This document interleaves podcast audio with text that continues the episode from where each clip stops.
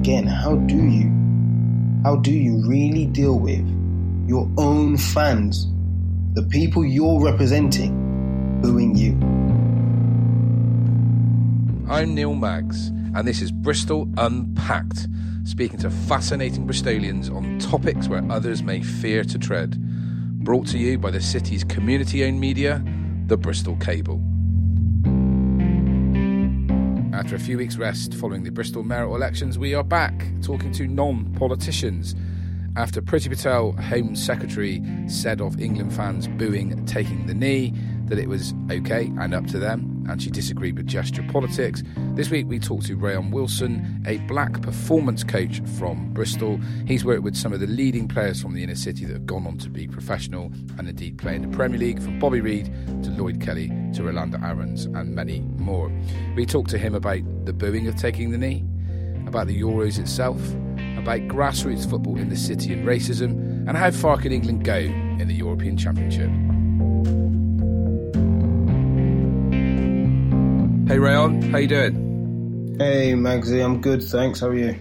Very well. And you're you're in your um in your recording garage studio, is that right? Yeah, tried to make a little bit of a man then. Um, so you know, use these times to have these kind of conversations, connect with people. Great to escape from the family. Yeah, I need one of them really. To be honest, I, am under my kid's bed at the moment recording this. Cool. Um, we, we, you're you're somebody who is very well known in local football in Bristol, but also at the elite kind of level for the work that you do at Back to Action.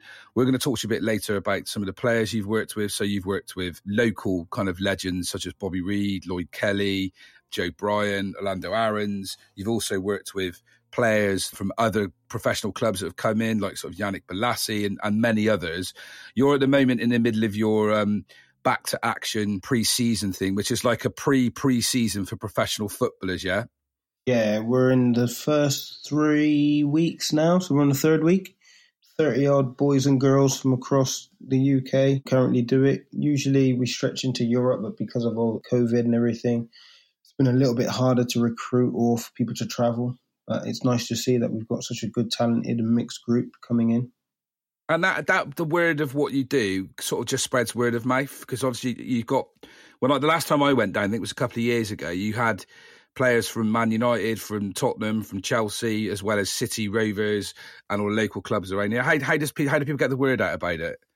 I mean, players talk, agents talk, businesses profile rises, and we, we speak to clubs and you know we're a service that's here to help both players develop and help clubs develop their players or rehab their players so it's kind of like within the industry we create a little bit of noise and we make good friends and we push forward that way so it's probably like a player will go, oh, I had a brilliant time there, and he'll say to another player, oh, you should check this thing out that I go to in Bristol.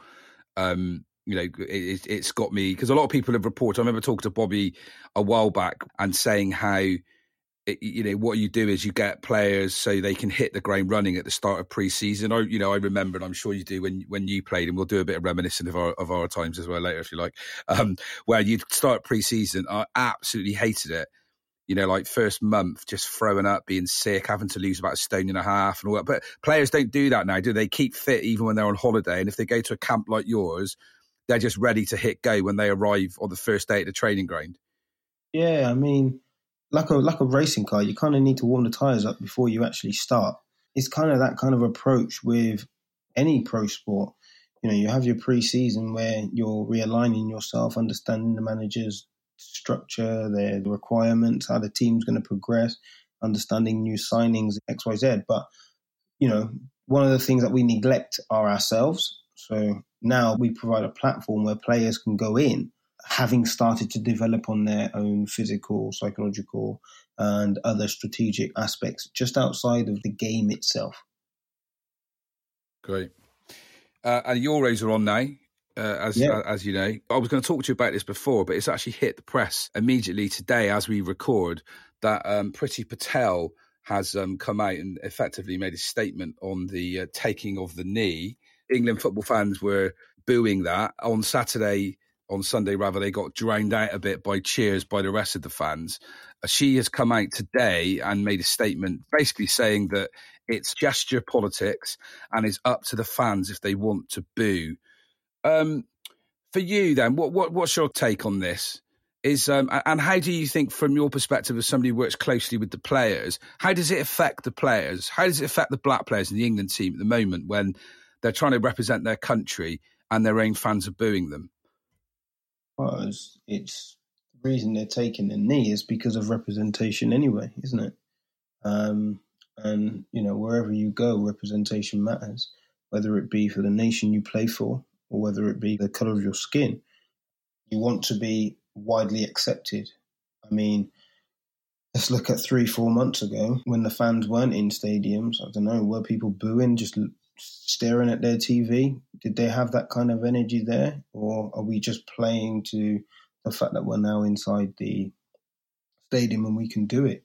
Um, you know, as a black man, I find it quite distressing that if it was me going out there to represent my nation and also represent myself, my color, my culture, that you would boo me for that and then you would cheer me when I score. That, yeah, that's the bit that's weird, isn't it? That's the bit that it's like you know you, you you're booing somebody in, in the as they take the knee, and if you score the winner, you're celebrated as a hero, and all the people doing the booing don't seem to recognise that hypocrisy. Yeah, I mean Marcus Rashford has done some great work over the last year in supporting children from a variety of backgrounds, um, through to playing for his club, and then through to representing the nation. Um, are we now going to start booing him, bearing in mind his, the impact he now has? Yeah, he was a national hero, wasn't he? Like you know, a couple exactly. of months ago. Yeah, are you, booing him because he's, he's standing up for being black and being a part of that movement? Mm. Are you are you not? Like when we went away, and I can't remember the nation, but Tyrone Mings stood up, and there was a load of monkey chants and X Y Z, and Tyrone Mings stood up then and spoke. At that time, he was a hero for standing up. Now he decides to take the knee we're going to boo him for it. How how are those actions any better than the people that are actually stood there and and, and, and actually chanting or saying somebody's words? You're actually encouraging it, in my opinion. You're, what you're not doing is standing by the representation that these guys want to count for something. They want acceptance. Is is the it's, uh, sorry to jump in? Is the is the um? I just want to read what Priti Patel said. So she said, uh, "I just don't support people participating in that type of gesture, gesture politics." To a certain extent as well. She's gone on to talk a bit, funny enough, a bit about Colston. And then she said that when she was pressed about would she boo taking the knee, she said, I've not gone to a football match to even contemplate that. So she's kind of fudged that question a little bit.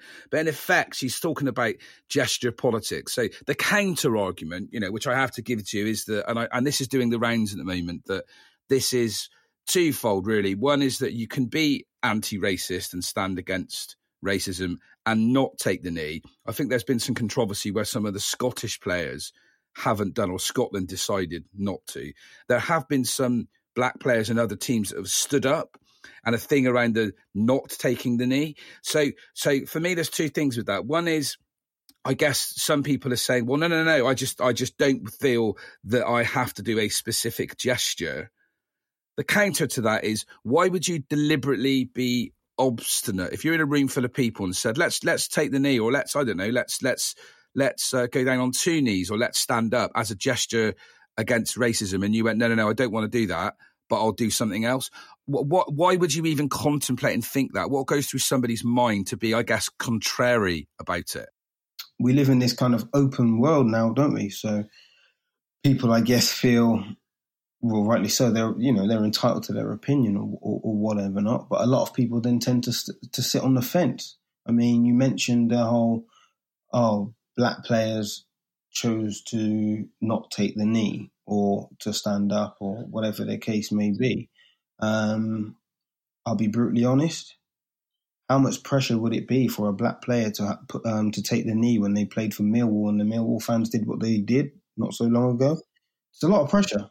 Does anyone consider that black person in that situation? Just to throw uh, an example out there. Do you see what yeah, I mean? It's a really um, good point. Yeah. One black person doesn't, just because one black person doesn't yeah. do it, does that mean that all black people now shouldn't do it? You should like how, at, at what stage? Like not all we're not all the same, and not all people are the same, regardless of race, creed, color, whatever you want to call it. We're not all the same, so you can't judge me because one person Wilfried Zaha decided to not take the knee for whatever reason. Okay, I'll respect him for, for, for his reasoning.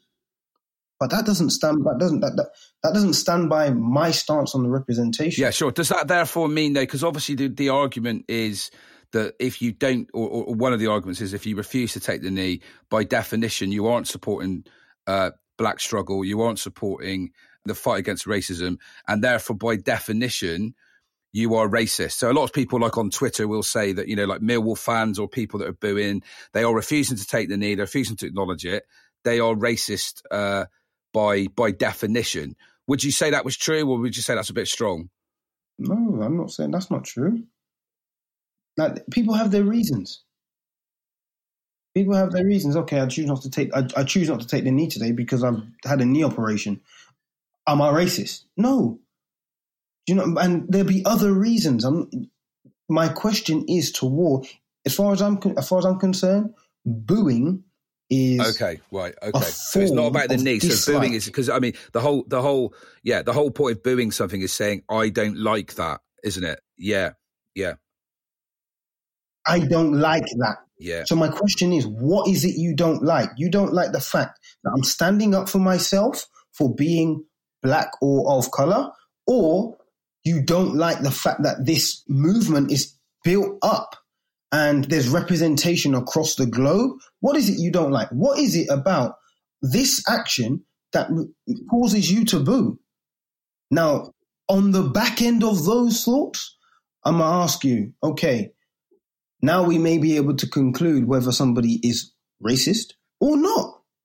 Because we don't know what the reason is that they're booing at. They're booing at the action. And, but do you not think so? Do, but do, yeah, great point. But do you not think, Rayon, and this is the reason that's been put out, is that we're not doing it because we don't like Black Lives Matter because it's a Marxist organisation the the players have come back and said it's for you know for us it's nothing to do with that it's to do with supporting the black cause it's supporting anti-racism it's supporting uh, challenging the you know challenging racism and all its forms.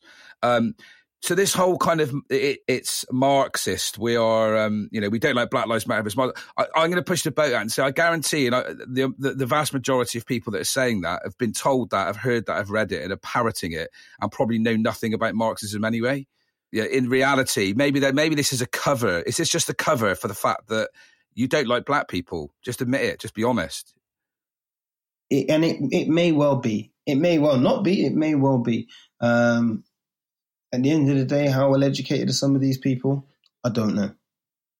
That's the truth. Am I going to judge them for that? No. I don't want to be goaded if it was me taking the knee because of your lack of knowledge and you just you, you know your interpretation of this is some people's interpretation of COVID. Like, let's not make this into some big conspiracy there's been a there's been significant impact. There's been evidence of significant events which have drawn this action that people are now standing and speaking about, whether it be Black Lives Matter, taking the knee, solidarity, X, Y, or Z.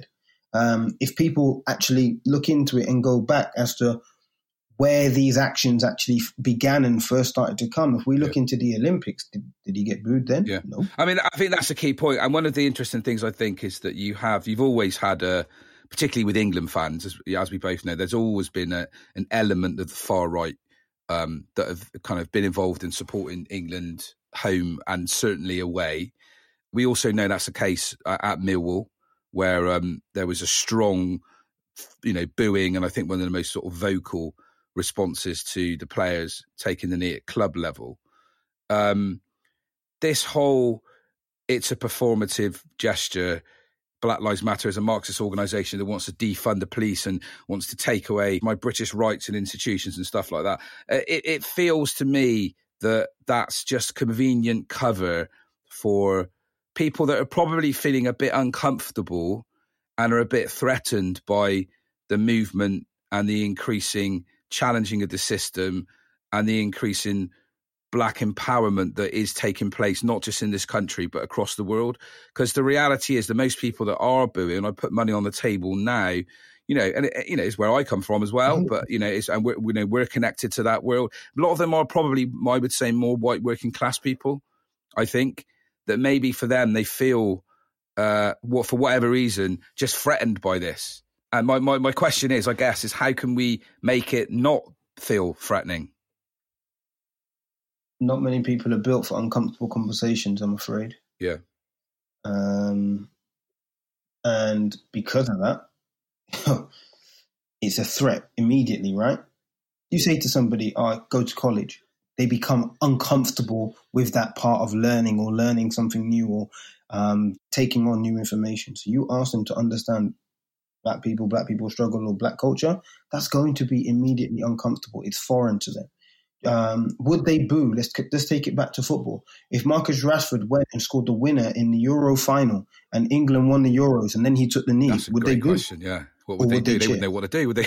they'd be caught in between two things. it's caught in two minds here, scratching yeah. your head. What do I do? Yeah, what do just, I do? Like, Maybe you should do that. You should do that. I reckon that would be amazing if he did do that. Actually, yeah, yeah, yeah. It's fascinating, and I mean, and you know, I, and I can, um, you know, I can accept that. Well, not accept, but I can see and I can understand where maybe some of this ignorance and lack of understanding is coming from uh, I think the kind of Marxist thing, as discussed, is just a sort of is a convenient kind of cover. However, when you've got the Home Secretary, Priti Patel, herself a daughter of Ugandan Indian migrants to the UK, who would have experienced and understood in a lived experience, and also had conversations with the parents about this kind of stuff. I, would I'd expect her to be more understanding, but just to say it's a performative gesture seems quite dismissive. Yeah.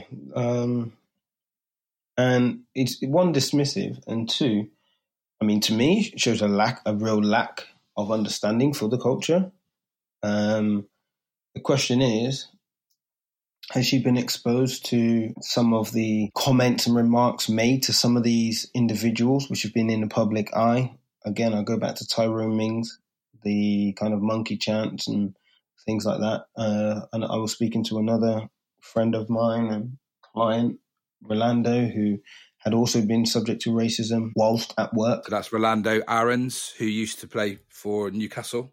Yeah, on this occasion was by his. It wasn't Newcastle, but it was by his own fans whilst he was out on loan. And you know, as a as a black person myself, I've been subject to it. Just walking out and about, being in the city centre, being out on a night out or whatever the case may be. Um, yeah, and I, and I think that within a football context, I guess what makes this so remarkable is that we have seen and and there's been many examples of different forms of racism which have changed and developed over the years to players from the opposition's team. But when we've got this English situation at the moment, it's the the booing is directed to their own players, yeah, and that seems quite unique yeah, to me. Uh, you know, um, I, I mean, I, just think about it. If England get to the uh, Euro final and Marcus Rashford mm. scores, Tyrone Mings scores, a player of colour scores, and they win or they you know they score the winner and they celebrate, bam, and they take the knee. What does an England fan do? Do they cheer? Are they or are they gonna are they gonna are they now gonna boo? Where do they sit? What are they gonna do? Yeah. Because you know if you turn around and cheer, you're now being ignorant. Yeah. So, and also a hypocrite. Is there an argument to say be consistent with your racism?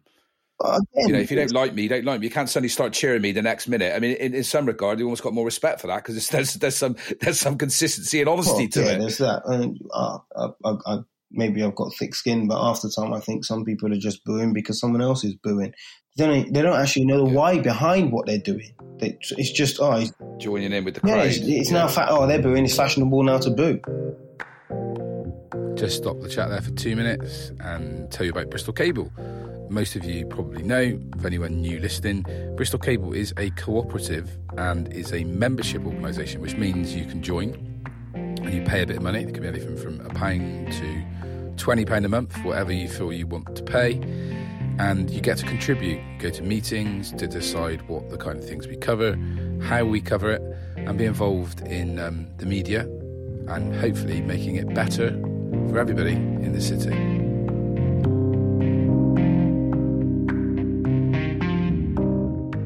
Let's talk about the players.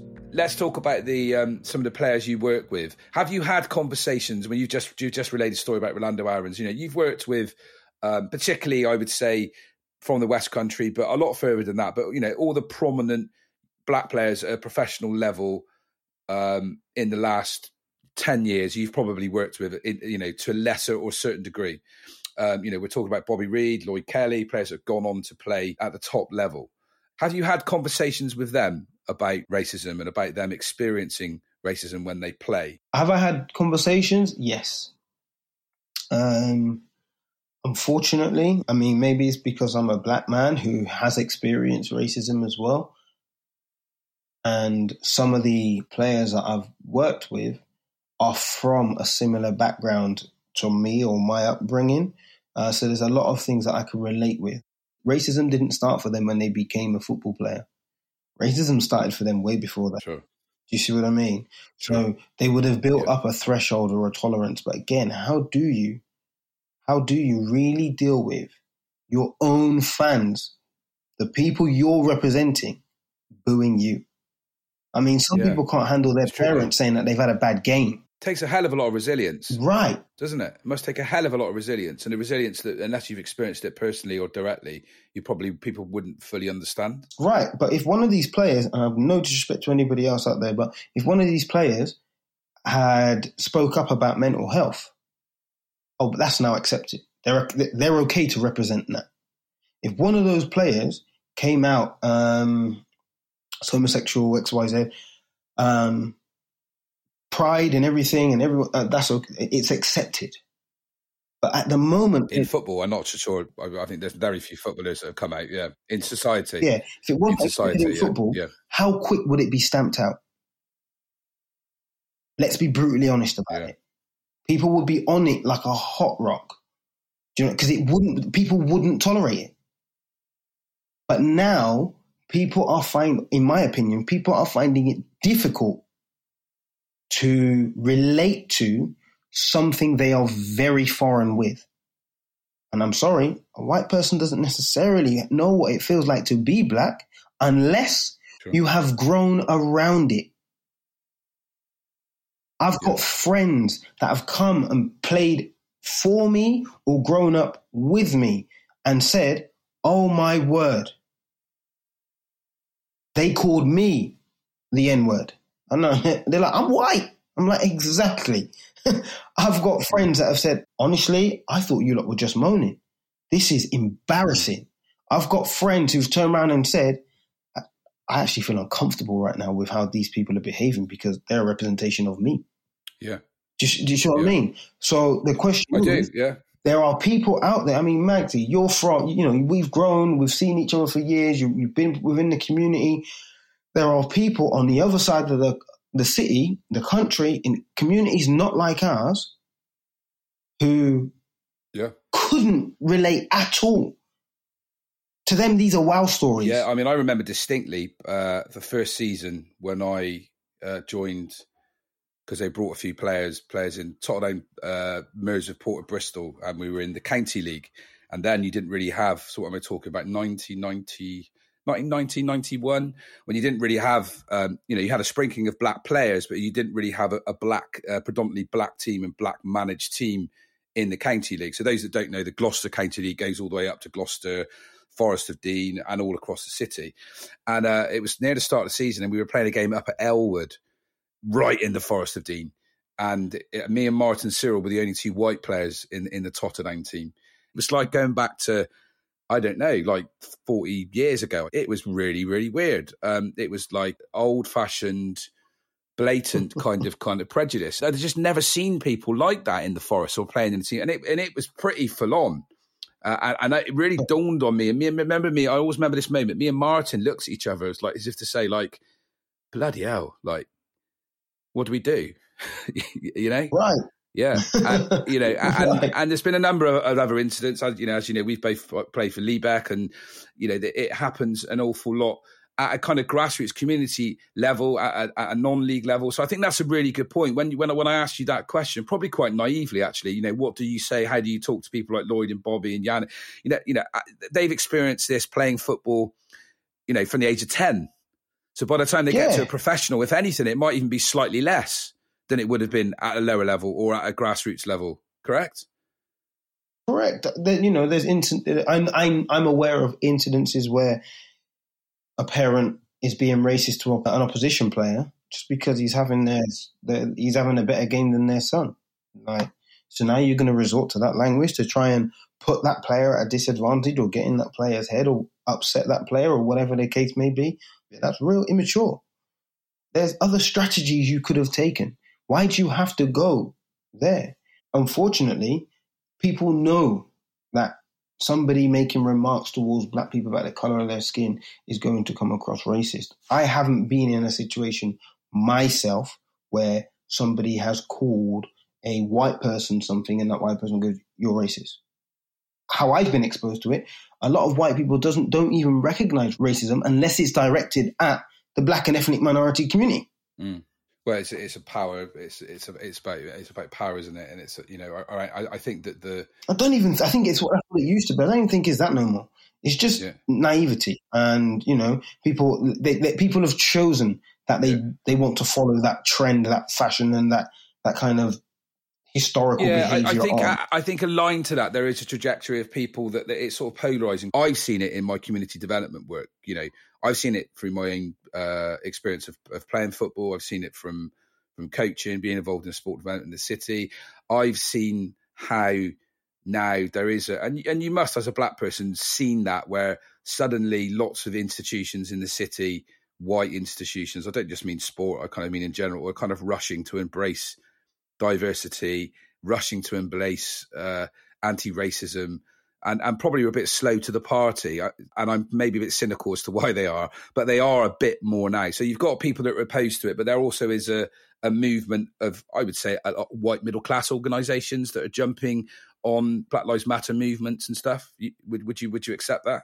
Yeah, I would accept that, and I think I've had conversations about these kind of decisions and movements. Um, are they doing it to be trendy and be a part of the trend, or are they doing it because it's heartfelt and it's you know they're they're, they're actually behind yeah. it. Yeah. Only only they only they know.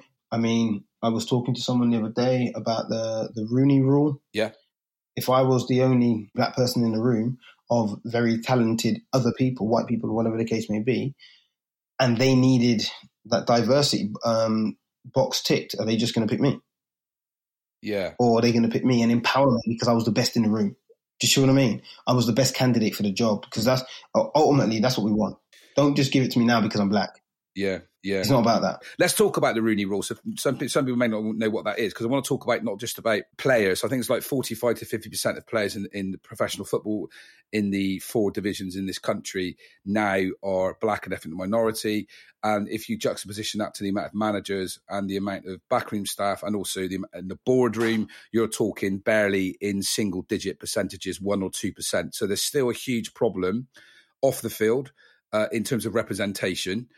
The Rooney Rule is something that's been brought in by the Football League. It's not been brought in by the Premier League yet, which is basically that for every coaching role or every behind the scenes role at a football club, there has to be at least one candidate from a BME background being interviewed, which the reason they call the Rooney Rule is because it came from the NFL in America. Um, some people would say that that is a little bit of a tokenist, positive discrimination, patronizing thing. Do you think it is, or is it a positive? I, I personally feel that it's patronizing. Um, okay. Because you're making that slot available to me. And because that slot's available, is there a criteria on that spot? How fair is fair? Yeah. Do you see what I mean? Um, like, just because that spot's available, it's not going to change that statistic you were talking about. It just means that somebody got interviewed. And now, if they, like I said earlier, if they needed to tick that box of diversity, they, they could just, bring, uh, you know, I don't want you just to bring me in because um, you needed to tick a box. I want you to bring me in for the qualities I can bring to the organization, the, the club, the team, or whatever the case may be. Um, you know, I'm passionate about what I do, and I'm, others are out there passionate about what they what, what they do, and they're going to want to push that passion. And you know, they got they've they've got their own ambitions. And But is that not also is that also because more often than not, not exclusively, but more often than not, the person that's making the decision is usually still white? So it might be done out of some weird, so odd, odd, slight kind of white guilt panic, which is, oh God, we need, you know, when actually if you had somebody that was black or you had somebody that was Asian or you had somebody that maybe was white but came from a, an area community, like you said earlier, is that grew up side by side, around black and ethnic minority people that had a more of an understanding, they would they wouldn't need to overreach like that because they would be doing it anyway. They would be identifying people from those communities because they recognize right. the value right. and the contribution and the quality that's already there. Correct. And that's yeah, the arguments I've had. I've had a lot of those arguments with, with people where it's that it, until you start changing uh, in people in positions of power and influence that at the very least have an understanding of this stuff, it is only going to be what I call decorative diversity, devoid of real, true meaning. And it only shifts, and it can only shift in football when you've got more people that have that understanding in the football clubs behind the scenes. Um, would you say in this city? I mean, there's a conversation me and you have had, you know, away from recording many a times before. That uh, and I could I could handpick and name a dozen, probably double that players who I grew up around or I've known from the inner city communities where we grew up that should have been a professional footballer. And uh, my question to you is: traditionally speaking, uh, and maybe we can see there's some changes that have been made in recent times, which we'll get on to. But traditionally speaking, have both our Bristol professional football clubs uh, failed to um, attract and keep um, young black players in the city, and not exclusively young black players, young players from inner city that, that predominantly are black. So, yeah, in this city, I feel, and it depends on where what stage we're, we're talking about, because there are some that are within the both of the organizations, but how many then transition to making a career out of it or not personally. I feel Bristol Rovers have the upper hand there and look to empower and look to get involved and engaged with the community, local communities uh, in and around. Uh, I don't, I don't feel Bristol City do enough there. I feel that there could be some more relationships that they can build with people, with other organisations, with other external coaches, and there's a lot in the city that do fantastic work um, to to support these. When you say external coaches, you mean people that are running local clubs in Easton St Paul's or around the area that could have a closer connection with the clubs. Yeah, you're watching kids from Bristol go to Birmingham City, go to Chelsea, um, having missed the football that's on their doorstep. I mean, you, you, you need to ask yourself why. I mean, I, I, I, don't think Chelsea are scouting in parks. Do, do you see what I mean? But these kids are obviously yeah. good enough to have been signed or transitioned onto clubs at that level. So you know uh, what, yeah. what what's what's the clubs in Bristol doing wrong? And so, these are what's, been, what's been the issue then? What's been the issue then as to why that is? I mean, I wrote an article, funny enough, for, for the Bristol Cable, which this obviously this podcast is for, probably about five six years ago. I, I analysed the, the diversity at both clubs, and it was minuscule.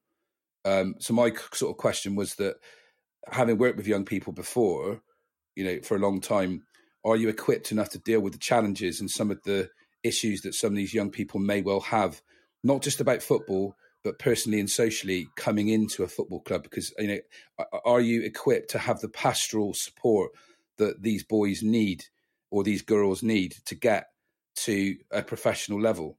One of one of my biggest things is football is something that they love to do. Great, but the one thing that they must love most is themselves and how you can empower them to be the best for themselves. They may have fallen out of football, lost their way, not not sure on what direction to take, but football's their outlet, and we're trying to utilize football, health, fitness, and whatever the case may be to bridge and rebuild that individual so that they can find their path in, in, in and their direction in life. Do you see what I mean? Whether they are a professional footballer and they're out of favour, we're looking at supporting them and just realigning them back to what the goals are, what they and providing them with that that roadmap in a manner in which they can speak to somebody who relates to them and understand the process which is delivered to them, which is relatable. Whereas some of these organizations, Bristol City, Bristol Rovers, some of the organizations, some of these kids don't, or these young adults don't have many things that support them to relate to. So they don't necessarily understand how that pathway is going to be or how that pathway needs to be mm. executed to or XYZ. You know, we're out here, we provide these roadmaps, provide these strategies. Um, I mean, I win because the boys go away and the girls go away and said I had a great time. I don't get the millions that they get sold for. Like you know, that goes to their clubs or whatever. Not these guys then go on to hopefully make a lifestyle change, a change for their family, uh, the economy change within their communities and stuff like that. That that's that's the wider picture that a lot of people don't necessarily see. Do you know what I mean? They they just they see the glitz and the glam, but actually but you would be aware of the pitfalls when somebody when somebody jumps and gets released from a club or somebody's struggling to adapt to being away from home or somebody that and they haven't got that support system around them or they may have some kind of issues or that might be football related or it might be social related because you know the pitfalls you're able to support them give them the platform the confidence to go back in you have had some players i think um, including your own brother actually scott that's you know gone out the league and have gone back in what do you do to sort of turn the corner for them? Yeah, some of some of them have, them have, followed our guidance. It's not just me. There's a team. There's a team of us, but they've they've followed our guidance and they've decided to go to uni and really make a hard graft of football. And you know, on completion of uni or at some stage, they've managed to acquire a degree, so they've got a plan A or B. And then footballers started to go to the heights that they wanted and now all of a sudden they're like, mm-hmm. right, I'm living my dream again and I've got a backup plan. Do you see what I mean? You know, some of these other footballers, they get to a certain age and they're like, okay, how many more deals have I got left? Yeah, yeah. Because these deals need, I need, I've got this lifestyle now. I've got this and I've got this and I've got this. Or what's next for me? What, uh, uh, you know, football clubs, yeah. how, how much of them are concerned on the what's next? How many of them talk about they're one becoming a star electrician or blah. Do you see what I mean? Like, what's next? If they're not going to be the next manager or the next coach or the ambassador of the club, what is next for them? How many of them go on an administration roles? How many go on to marketing roles? Or just you know I mean? tricky, isn't it? Well, it's a short. Eh, you know, I know that from you know personally, but also you know seeing players of my generation that really struggled when they were released by football clubs because they had no plan B and you know sort of struggled financially and also struggled in their own kind of ego that you know when you go when you're in name and you're no you no longer are it's that's difficult adjustment i think maybe younger players now are, you know are, are obviously on better money than when my my age people were kind of breaking through so at the end of that career as you say how can you suddenly go from earning that kind of money and then thinking right what am i going to do you know at 30 33 34 at tops usually most yeah, players yeah. that's the end of their career isn't it so that's the end of their football career. That's not the end of their career. Their life still continues. Yeah. But if you haven't got a plan B, it makes it more difficult to make that transition, doesn't it? Oh, correct, correct, correct.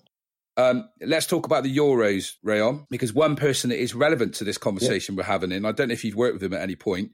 Um, I played with his dad actually, or sorry, against his dad when his dad was at Bath City. Tyrone Mings uh, played in the opening game, which England won against Croatia he's a local lad from Bath. He, he was playing for Yate Town, Chippenham Town, and got picked up by Bournemouth, not picked up by Bristol Rovers and City, subsequently moved to Aston Villa, and now is playing in the Euros for, for England. Why did we miss out on him? It's a good question. Why did we miss out on him? Because he played against Bristol Rovers a handful of times when he was at Millfield. I know because I was there.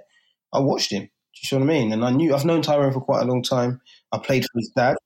Um, I have worked with him. He's a great he's a great lad. You know, so why did the how how did the city miss out on him? Unfortunately, somebody's got to make a decision, and I understand that. And if he's not the kind of profile that fits the excuse me the the going trend, and that's what football tends to do. It it, it often replaces what they had with yeah. okay, we we're now going to lose a Roberto Carlos. Can we find the next Roberto Carlos? Why yeah. can't you just find the next best left back? Yeah. Do you know what I mean? Oh, Didier Drogba's on his way out. Okay, we need another Didier Drogba. Yeah. Look at like Romelu Lukaku was compared to Didier Drogba. Look at Romelu's record. Yeah. He shouldn't have been compared to anyone other than Romelu. Lukaku, yeah. But he, yeah. Chelsea wanted another. Was there an issue with Mings? Was was the, the, argument was that he was a bit gangly and a bit awkward, and he'd not physically filled out, and maybe didn't look as composed, and was a bit of a late developer. Would that be sort of fairer? Because you do find that, you know, we I've played with players that suddenly that, you know, at 19, 20, they just come from nowhere and just burst through. They're maybe a bit bigger or physical. Or would that have been fair? I mean, I didn't see him play at that age. When you saw him, did you think there's a future England international? I mean, no, you don't often look at some of these lads and think, oh, there's a future England international per se, unless they have exceptional talent. Um, but you will be looking at an individual say, okay, he or she's got these work ons, he or she's got these work ons. Once they're exposed to certain environments that stretch them, how well can they then adapt? Yeah. It's at that stage you can start to say, okay, what level can this person get to? What level can that person get to? But if they're not in an environment to challenge and adapt them, you can't expect to see the growth. So if Tyrone's in an environment which he found too easy, you're not going to see too much growth because you're going to see it as too easy. And I'm sorry, as a centre back, you're not going to get groundbreaking performances. He's at centre back. He's not scoring all the goals. He's not dribbling through the team. He's not showing how technical his feet can be. It's just not a glamorous position. Unless you saw me playing in the late 80s, early 90s, which, which was akin to, to a young Beckenbauer, Bobby Moore. Well, yeah. No? No comment on that one, mate. no, no comment. No. Okay. All right. Okay. No, comment. Um, so, so obviously, you know, he, you know, whether he keeps his place is going to be interesting to see when, um, when uh, Maguire comes back. Do you, um, how how how far do you see England going, Rayon? Do you think they can go all the way with the young players they've got? It must be quite encouraging to see, you know, the attacking flair, the the technical ability, which we haven't always had in this country. We've always been a little bit behind the curve and gone for big, strong players that don't adapt to international. Finally, we seem to have got it right in terms of our coaching. There's a number of young players coming through. You look at that England team, people like Mount people like Grealish, like Sancho, Rashford. Uh, you, you, know, there there are you know there are um, we've got technicians now, haven't we, that we've never had before. So how far can we go? Yeah, we've got a talented group. How far can we go? If you know, it, for, for, me personally, we'll get out the group stages, possibly semi-finals. I can't see us going any further than that. I think they're stronger nations right now, but I would be genuinely um, excited for this current squad in the next World Cup. Yeah, they would have had more time to gel, more time to bond, a little bit more maturity. Yeah, I think that's a good point. You know, do you know, like the next yeah. in the World Cup, that's when I want to see these yeah. boys shine. Putting too much pressure on them now, where they're quite a fresh group, quite a young group. Some of them have never been at this stage. If they go out and get us to the semis, they've done an absolute amazing job. If they go out and you know they, they wear the shirt with pride, I actually feel they've done an amazing job. Look at the the last World Cup, how Belgium had that strong team. That's what I think England will be. You'll have Jadon Sancho at, yeah. at, a, at, a, peak almost. You'll have Rashford uh, at a peak. You'll have Harry. You'll have all them. Uh, Harry Kane. You know. You'll have you know whether it's Maguire, whether it's Chill. What you the group would have matured, yeah. gelled, and I believe potentially be one of the strongest England groups I've seen. The, one of the reasons for that, Rayon, has to be because of the changes. I remember I was involved in all the England school stuff when you had like Charles Hughes with the FA.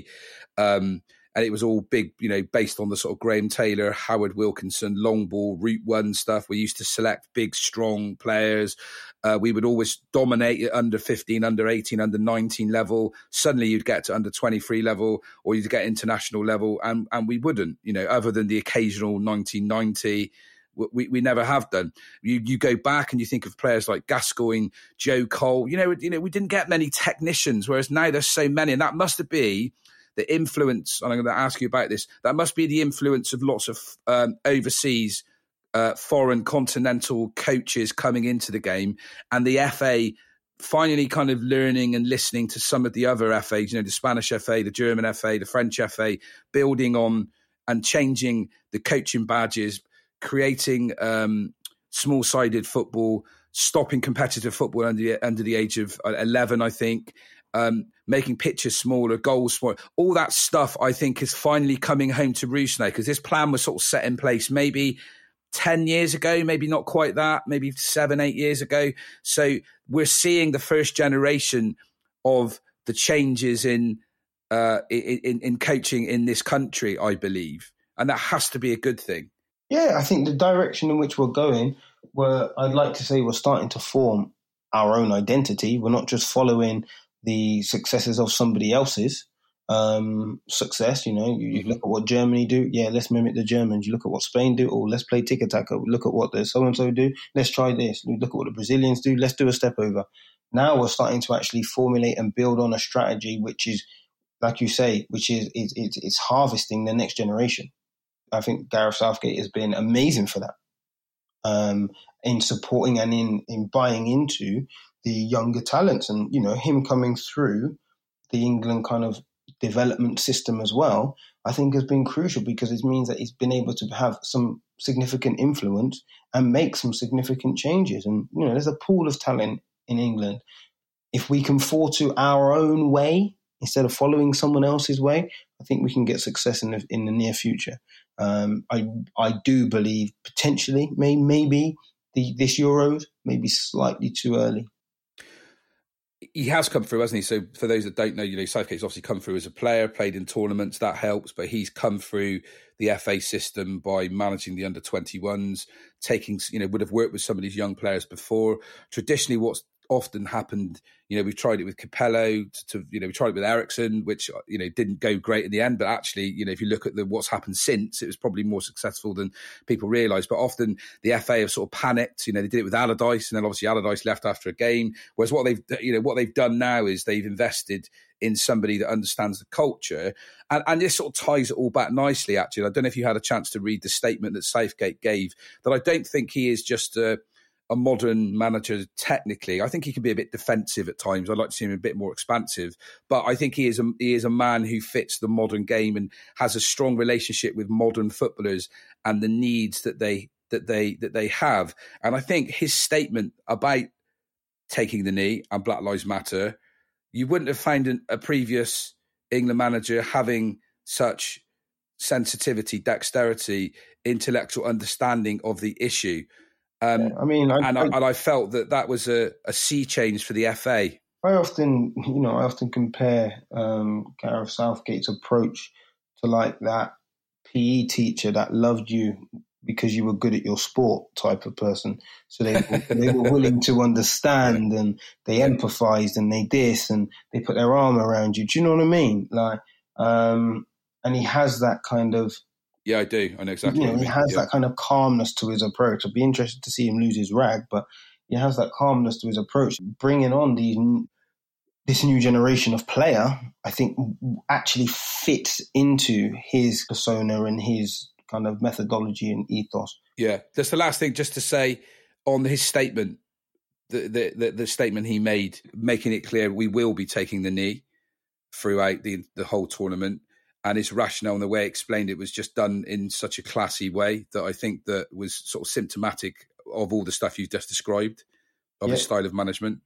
A yeah, modern man for a modern yeah, game. I haven't I haven't read his statement, um, and I'm interested to read it. So now you've just told me that I'm going to go away and read it because I can imagine him one saying that, and like, there's, there's there's there's people who say it just to say it, and there's people who say it with meaning, and I could only but imagine what that that team talk would have been like at the end of the game, lads, put that behind you. We'll deal with that.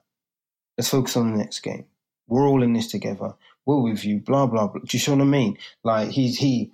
Yeah, I really, I, I really do respect his approach yeah. and you know him as a man. So yeah, great.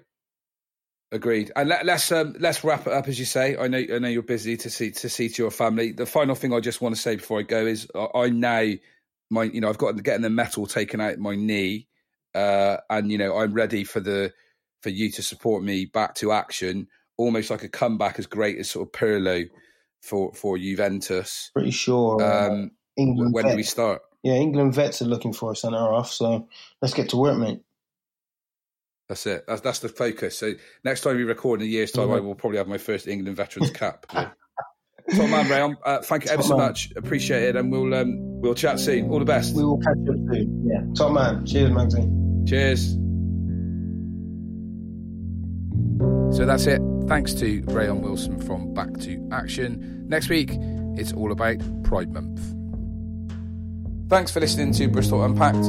I'm Neil Maggs, and a big thanks to Rosa Eaton, our audio producer, Adam Cantwell Corn, our executive producer, and Blue Dot for our music. Make sure to subscribe so you don't miss out on new episodes. And if you want to support what we're doing, join the Bristol Cable along with 2,000 others to create a new kind of media for the city.